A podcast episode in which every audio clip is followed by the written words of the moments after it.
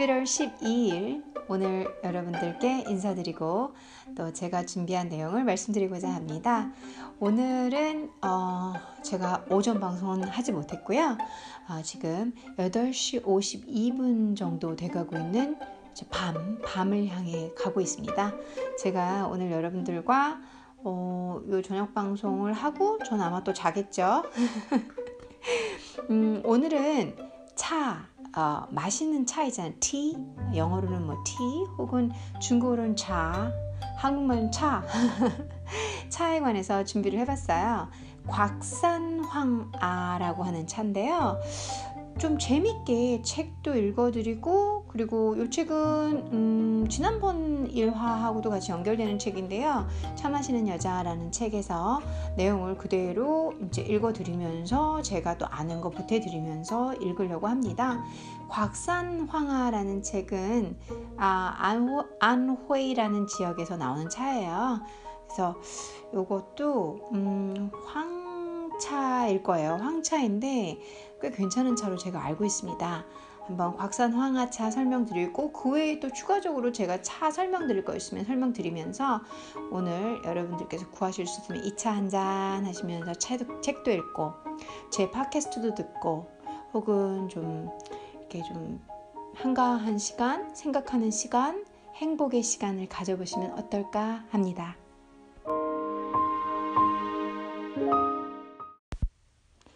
霍山黄芽 중국어 시간은 아닌데요. 읽어드렸어요. 곽산황아는 호산, 어, 호산에서 나오는 황야라는 차예요. 그래서 어, 화, 그러니까 호산 황야라고 불러요. 이름 되게 특이하죠. 국, 곽산에서 나오는 황야라는 차, 차예요. 곽산 황, 황아. 어, 이 책을 어떻게 이분께서 좀 재밌게 설명하고 있냐면요. 이런, 이렇게 말씀을 하고 계세요. 혹시 참새의 혓바닥을 보신 적 있나요? 어, 저는 아직 뭐, 보지 못했답니다. 엥, 왜 갑자기 참새 혓바닥 타령이냐고요? 그건 바로 제가 제일 처음 곽산황화를 접했을 때 교수님께서 참새의 혀를 닮은 차라고 말씀을 해주셨기 때문이라고 일합니다.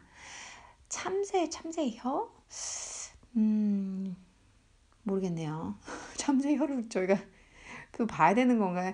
잘 이것도 북경에 제가 그 어디죠? 그 왕푸징에 왕푸징에 시장 있잖아요. 그 앞에 쫙 거기서 참새 혓바닥은 못 봤던 것 같은데 하긴 제가 그런 요리도 안 먹으니까 이따 하더라도 모를 수도 있고 아무튼 저는 본 적이 없네요.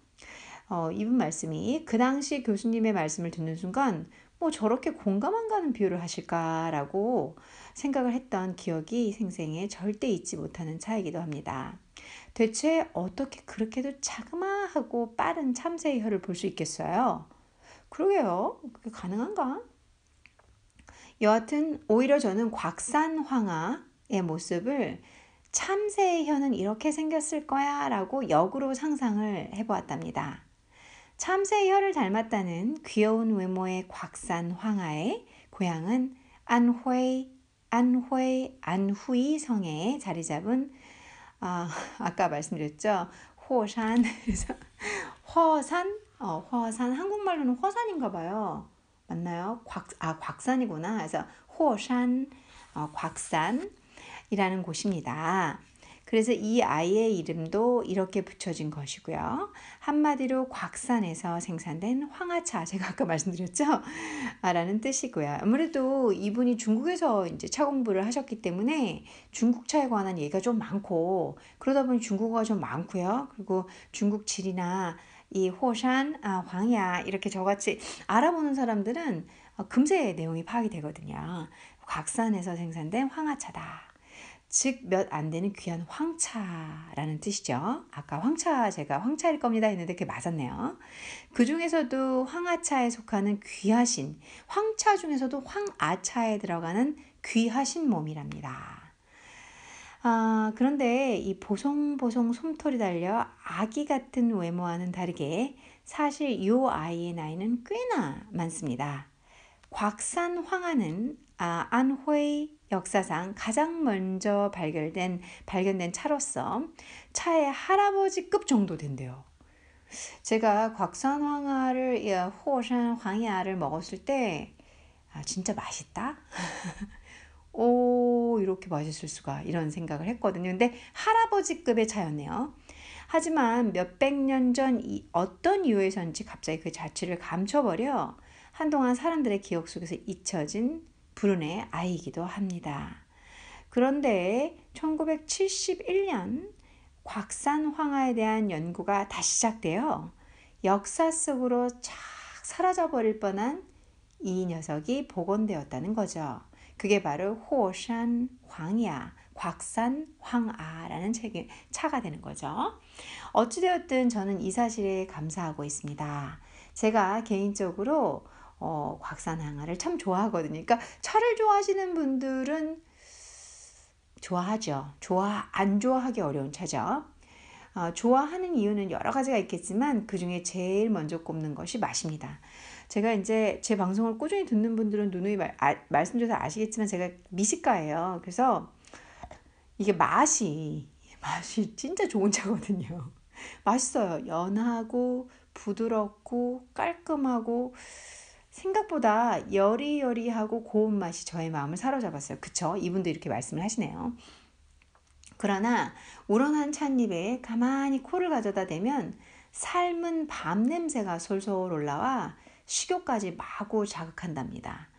어, 뿐만 아니라 제가 좋아하는 연두빛 수색에 그러니까 이 차가 어, 약간 연두색이 나요. 그래서 수색의 수색은 그 차의 색깔 말하는 거죠. 은근히 비춰지는 황색빛은 오묘한 매력을 발산하며 어, 이차 마시는 차 소믈리에를 끌어들이는 힘이 있다고 하네요. 음, 매력 덩어리예요. 예뻐요, 이 차는. 맛있고 예쁜 차. 하지만 저녁에 마시기에 그렇게 좋은 차가 아니네요. 오오. 곽산 황하를 어, 뭐 어떻게 어떻게 중국 친구분들에게 구했다 혹은 중국에서 사셨다 그러면 저녁에 마시기엔 좋은 차가 아니라는 이분은 또 차 전문가신데 성질이 차갑고 사람을 약간 두근두근 설레게 만들기도 합니다. 그래요. 그래서 아침이나 식후에 마시는 게 더 좋은 더 좋은 차이고요. 어, 비타민 C가 풍부하고 면역력을 강화시켜 준다고 하니 이 감기 걸린 사람이나 어, 뭐 감기로 인해 좀 힘드신 분들한테는 덜 나요. 훌륭한 차라고 하네요. 피로 회복에도 매우 좋은 차이고 가끔 심신이 지쳐 무엇인가 두근두근 설레어 보고 싶을 때 이 아이를 마셔보면 기분 전환에 매우 효과적일 거라고 이 차 소믈리에께서 말씀을 하고 계십니다. 뭐 거의 바카스 수준이네요. 음, 아, 곽산 항아를 우려 마실 때 꼭 기억해둬야 할 것이 하나 있습니다. 뭘까요? 바로 봉황 삼점두. 봉황 삼점두. 봉황이 머리를 세 번 조아린다는 뜻이에요. 즉 차를 그러니까 봉황 삼점 삼점두는 다 이 중국 한자를 그냥 그 한글 도금으로 읽은 거예요. 그 뜻이 아, 싼세번 아, 점은 뭐 디엔이겠죠. 이렇게 머리는 도 해가지고 머리를 세 번 이렇게 찍는다, 조아린다 이런 뜻이겠죠. 제 생각엔 그래요. 아니면은 점이 따른다거나. 즉 차를 우릴 때 높은 곳에서부터 물을 힘차게 세 번에 나누어 따라주면 훨씬 좋은 맛의 차를 마실 수 있다고 합니다. 곽산 항아의 얼굴이 동안이라고 살살 다루신다면 어, 이 차의 진면목을 보기 힘들 수 있으니 꼭 기억해 주십시오. 자, 곽산 황하의 좋은 점. 피로 회복, 감기, 곽산 황하를 마실 때 조심해야 하는 거. 그리고 곽산 황하는 저녁에 마시지 않는 것이 가능하면 좋다. 맛은 참 고급이고 황차 중에서도 황하차에 들어가는 고급차이다. 어, 여러분들께 중요한 정보 전달해 드렸습니다. 혹시 가능하시다면 곽산 황하 한잔 꼭 해보시길 바라겠습니다.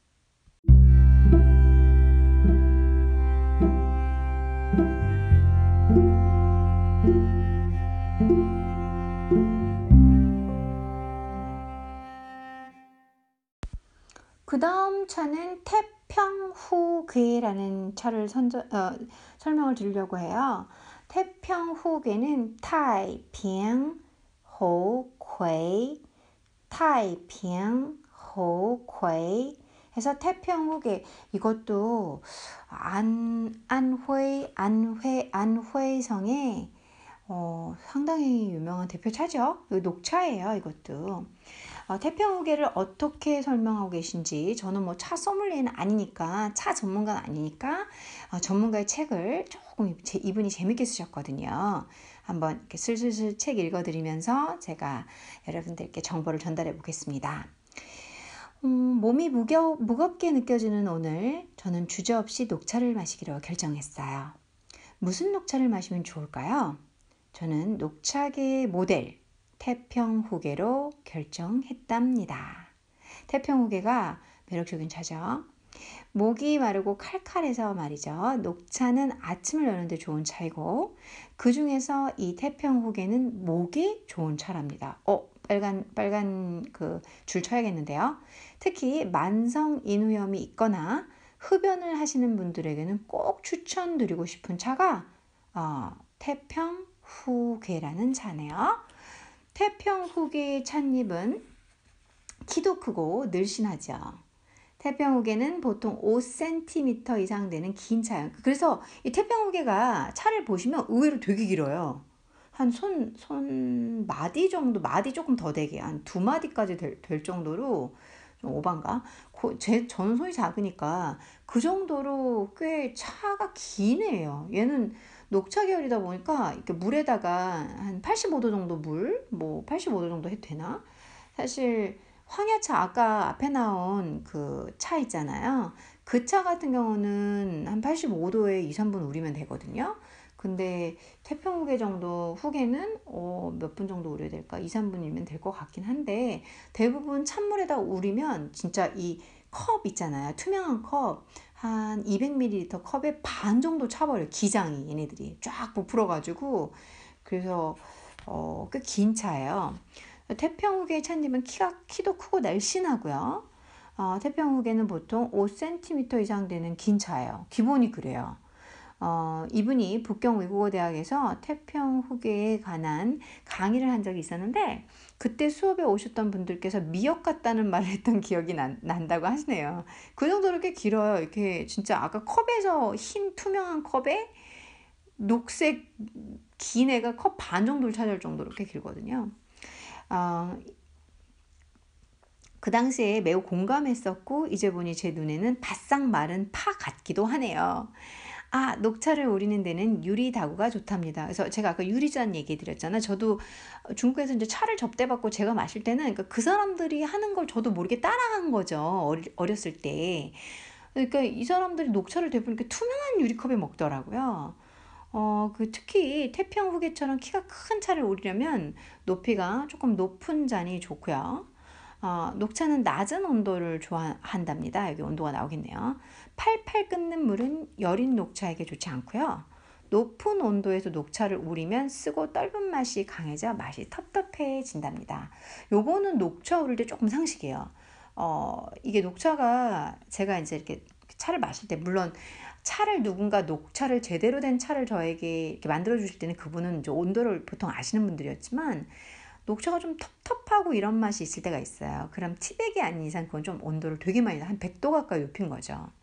보통 차는 대부분 한 85도 정도 선이면은 85도, 80도, 뭐 75도 뭐 이 정도면 전 전문가는 아닌데 제가 먹을 때 제 그 보일러 이렇게 차 끓이는 거 있잖아요.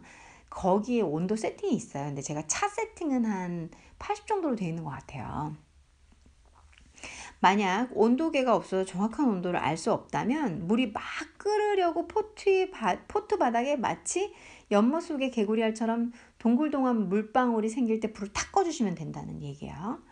그러니까 제 생각엔 이게 한 80도 되지 않을까 싶어요.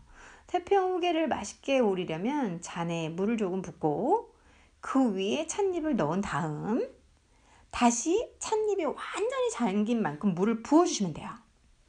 물, 찻잎, 물의 순서. 아시겠죠? 어, 물의 순서로 우리는 것을 중, 중투법이라고 불러요. 중투법. 만약 중투법이 번거롭다고 느껴지시면 찻잎 넣고 물의 순서로 해도 괜찮으세요. 근데 어려운 건 아니죠. 뭐 물 넣고 찻잎 넣고 그냥 물 넣는 거니까. 이렇게 1분 정도 우리면 상쾌함이 그대로 전해지는 태평호개를 즐기실 수 있습니다. 태평후괴는 진짜 이 상쾌해지는 차예요. 페퍼민트라는 얘기가 아니라 하, 이게 어떻게 설명을 해드려, 해드려야 될까? 음, 이렇게 맑고 이렇게 화해 아, 화하면 자꾸 페퍼민트 생각이 나시죠? 맑아지는 차? 음. 제가 태평후괴에 관한 재미있으면서도 가슴 아픈 전설 하나 말씀드릴게요. 중국 황산에 원숭이 부부가 살았답니다. 이들 부부에게는 유난히 애교가 많은 재롱둥이 새끼 원숭이가 한 마리 있었어요. 부모가 집을 비운 어느 날 바깥 세상이 궁금했던 그 새끼 원숭이는 이곳저곳을 구경하다 타이핑현이라는 곳까지 가게 되었어요. 시간 가는 줄도 모르고 아름다운 경치를 구경하며 다니던 그 새끼 원숭이는 자욱한 안개에 휩싸이며 길을 잃게 되었다네요. 엄마 아빠 원숭이가 찾아보았지만 그 어디에도 새끼 원숭이는 보이지 않았습니다. 아빠 원숭이는 가슴이 아파 먹지도 못하고 매일매일 울면서 새끼 원숭이를 찾아 헤매었지만 결국은 지쳐 숨을 거두었어요. 아버지 돌아가셨네요. 아버지 원숭이. 그 후 아랫 동네에 사시는 할아버지가 찻잎을 따라 산에 올라왔다가 죽은 원숭이를 보고는 가엾게 여겨 땅에 정성껏 묻어줬다고 해요. 그랬더니 갑자기 높은 곳 어디에선가 감사합니다. 이 은혜 잊지 않겠습니다. 하는 소리가 들리더래요. 그러고 나서 1년 후에 다시 그 산을 찾은 할아버지는 깜짝 놀라지 않을 수 없었답니다. 엄청난 천나무들이 새로 생겨났기 때문이었어요. 그때 또다시 하늘에서 저를 묻어준 당신에게 드리는 선물입니다. 라는 소리가 들리더랍니다. 그 뒤 할아버지는 그 차나무 덕분에 아주 큰 부자가 되었대요. 죽은 원숭이에게 감사한 마음으로 할아버지는 차나무가 있는 그 산을 원숭이 산이라고 이름을 붙였다고 합니다. 그래서 여기서 태평후괴잖아요. 어, 태평이 지역 이름이고요. 타이평. 그 다음에 원숭이를 뜻한 이 후자가 호 이게 원숭이에요. 그리고 쿠이도 이 쿠이는 차의 등급을 나타내는 어, 뜻이에요. 그래서 타이핑 호 퀘이 했을 때 호 원숭이의 이제 퀘이 차 등급 태평 지역에 그래서 이 전설이 이 태평 후계의 전설이에요. 알아두시면 정말 유용해요. 그 대부분 이렇게 사전 같은 데 찾으면 나와요. 이 스토리가. 자, 이외에는 음, 이 외에도 태평호에 관한 몇 가지 전, 전설이니까 몇 가지 전설들이 좀 더 더 전해 내려오고 있는데 위의 전설이 지금 제가 말씀드린 전설이 중국에서 가장 널리 알려진 전설입니다. 하지만 다른 전설들도 모두 살펴보면 공통적인 특징을 발견할 수 있는데 그게 뭐냐면 바로 원숭이. 왜냐면 이 아, 타이핑 호, 호가 원숭이 후자거든요. 그 원숭이와 관련이 있다는 얘기예요. 원숭이가 은혜에 보답하기 위해 내린 차라는 설, 그리고 원숭이가 따다주는 차라는 설까지 다양하지만 중요한 건 모두 원숭이와 관련된 이야기고요. 조금 전에 읽어드렸던 것이 이 타이핑 호코의 전설입니다. 중국은 상당히 많은 그 이런 명사들이 있으면 그 명사에 얽힌 어, 전설들이 있어요. 그래서 저는 이제 중국 가니까 그 전설들까지 다 외우느냐고 고생 많이 했죠. 다 기억을 못해요, 근데. 이제 태평호계라는 이름에서 괴자가 무엇을 뜻하는지만 알면 이름 속에 숨겨진 뜻을 모두 알 수 있습니다. 괴는 차의 등급을 나타내는 단어입니다. 실제로 중국에, 중국에서 으뜸이다 라는 뜻으로 이 단어를 쓰고요. 괴라는 글자가 붙은 차는 아자, 가장 높은 등급의 차라는 것을 나타냅니다. 조금 더 자세히 살펴보면 태평호계는 호계, 괴첨, 첨자, 순의 등급으로 나눠지고요. 이 태평 후계를 여기 자세히 보면 이제 후계, 그다음 괴, 괴첨, 첨차 이렇게 또 나눠지고 다섯 가지 등급으로 분류하는 경우도 있지만 보통 세 가지로 분류하게 된답니다. 이거 되게 중요한 정보고 음, 여러분들 차에 관심 차에 관심이 있다면 그리고 아무리 그래도 전 세계에서 진짜 인도 인도 홍차 그리고 중국차 녹차 어, 보이차 중국차 정말 유명하잖아요. 어, 제가 이 차에 관한 얘기를 해드릴 때마다 어, 내, 내심 뿌듯합니다.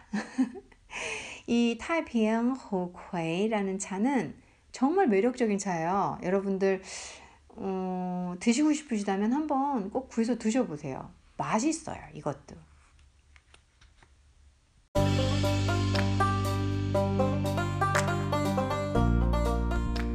여러분들께 근사한 차 두 종류, 호산 황야, 황차, 황차인 아, 호산 황야. 아, 이거 뭐 아까 뭐라 했다, 뭐라고 했죠? 한국말로 곽산 황하. 그쵸? 제가 사실 한글 도금을 모를 때가 좀 되게 많거든요.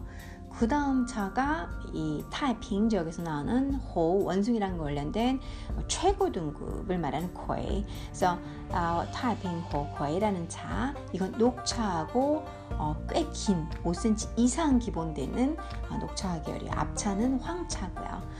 어, 정말 맛있는 차들이에요. 저는 운이 좋아서 음, 이두 차를 다 먹어봤다는 거. 아, 한 차는 열이고 담백하고 맛있고. 두 번째 차는 음, 싱글싱글 아, 징글징글 말고 싱글없다의 싱글싱글. 그래서 제가 만들어낸 이 그 의성어고요. 싱글싱글하고 어, 푸릇푸릇하고 맑고맑고한 그런 차입니다. 어, 여러분들 그 2차 두장 황사엔 황야하고 그 다음에 호고의 두차 두차 마셔볼 수 있는 기회가 혹은 여러분들께서 구하실 수 사실 지역이 중국 근처나 또 중국 아니면 차이나타운 가서 구하실 수 있겠나 잘 모르겠네요. 이건 아마 마트에서는 저는 거의 못 본 것 같거든요. 중, 한국 마트에서도 거의 못 본 것 같아요. 저희 마트에서도 저희 나라는 또 이 그 어디더라 제주 녹차 설 설록 어, 네, 설X 그쪽에서 차가 브랜드가 되게 크잖아요. 저희 나라는 그래서 중국 차를 많이 드시는 것 같지는 않아요. 어, 드시는 분들도 많이 드시겠지만 사실 중국 차가 더 좋은 거를 고르려면은 정말 검증된 곳에 가서 또 고르셔야 되니까 제가 알기로는 저 중구 쪽에 중구가 어디냐면 명동 명동에 어, 그 대사관 근처에 또 괜찮은 찻집이 제가 있는 걸로 알고 있어요. 그 차 원료를 좀 파는 거. 저는 요즘에는 어, 이 그 어디죠? 이제 요기, 요기 브랜드라고 특정 차를 좀 티백으로 좀 마셔요. 그래서 제가 중국차를 안 먹은 지가 꽤 됐는데 어, 제가 아는 교수님이 이제 중국 차를 너무 좋아하시고 차 많이 하시니까 자주 가서 얻어 먹거든요. 그때마다 보이차가 왜 그렇게 맛있는지 그리고 황차는 지금 제가 말씀드린 이 황야는 못 구하시더라고요. 그래서 저는 중국에서는 먹었었거든요. 아, 여러분들도 차 한잔 하시면서 오늘은 제가 아, 딱한 번 찾아뵙지만 차 한잔 하시면서 생각하시고 꼭 책 읽으시고 사실 진짜 저도 뭐 인스타로 홍보하고 그리고 저 홈페이지 아 여러분들 제 홈페이지 제 인스타 뭐 기타 등등 다 어려우실 수 있으니까 제 홈페이지는 어, 중간에 중간 미들네임을 빼서 닐라킴이에요. 닐라킴닷컴으로 오셔서 오시면 거기 뭐 유튜브도 있고 구글 팟캐스트도 연결되고 이, 이 애플도 애플 아이튠 쪽으로도 연결되고 인스타그램도 있고 되게 많이 있거든요. 그리고 저도 목소리뿐만 아니라 영상도 좀 있고요. 그래서 여러분들께서 제 홈페이지 들리셔서 방문도 해주시고 더 더 많은 정보도 보시고 좀 알짜 팁들도 꽤 올려놨어요. 그래서 한번 보시면서 어, 또 많이 제 방송 어, 들어주시고 아껴주시면 감사드리겠습니다. 오늘은 차에 관한 얘기로 여러분들을 찾아뵈었습니다. 어, 편안한 밤, 달콤한 밤 되십시오. 감사합니다.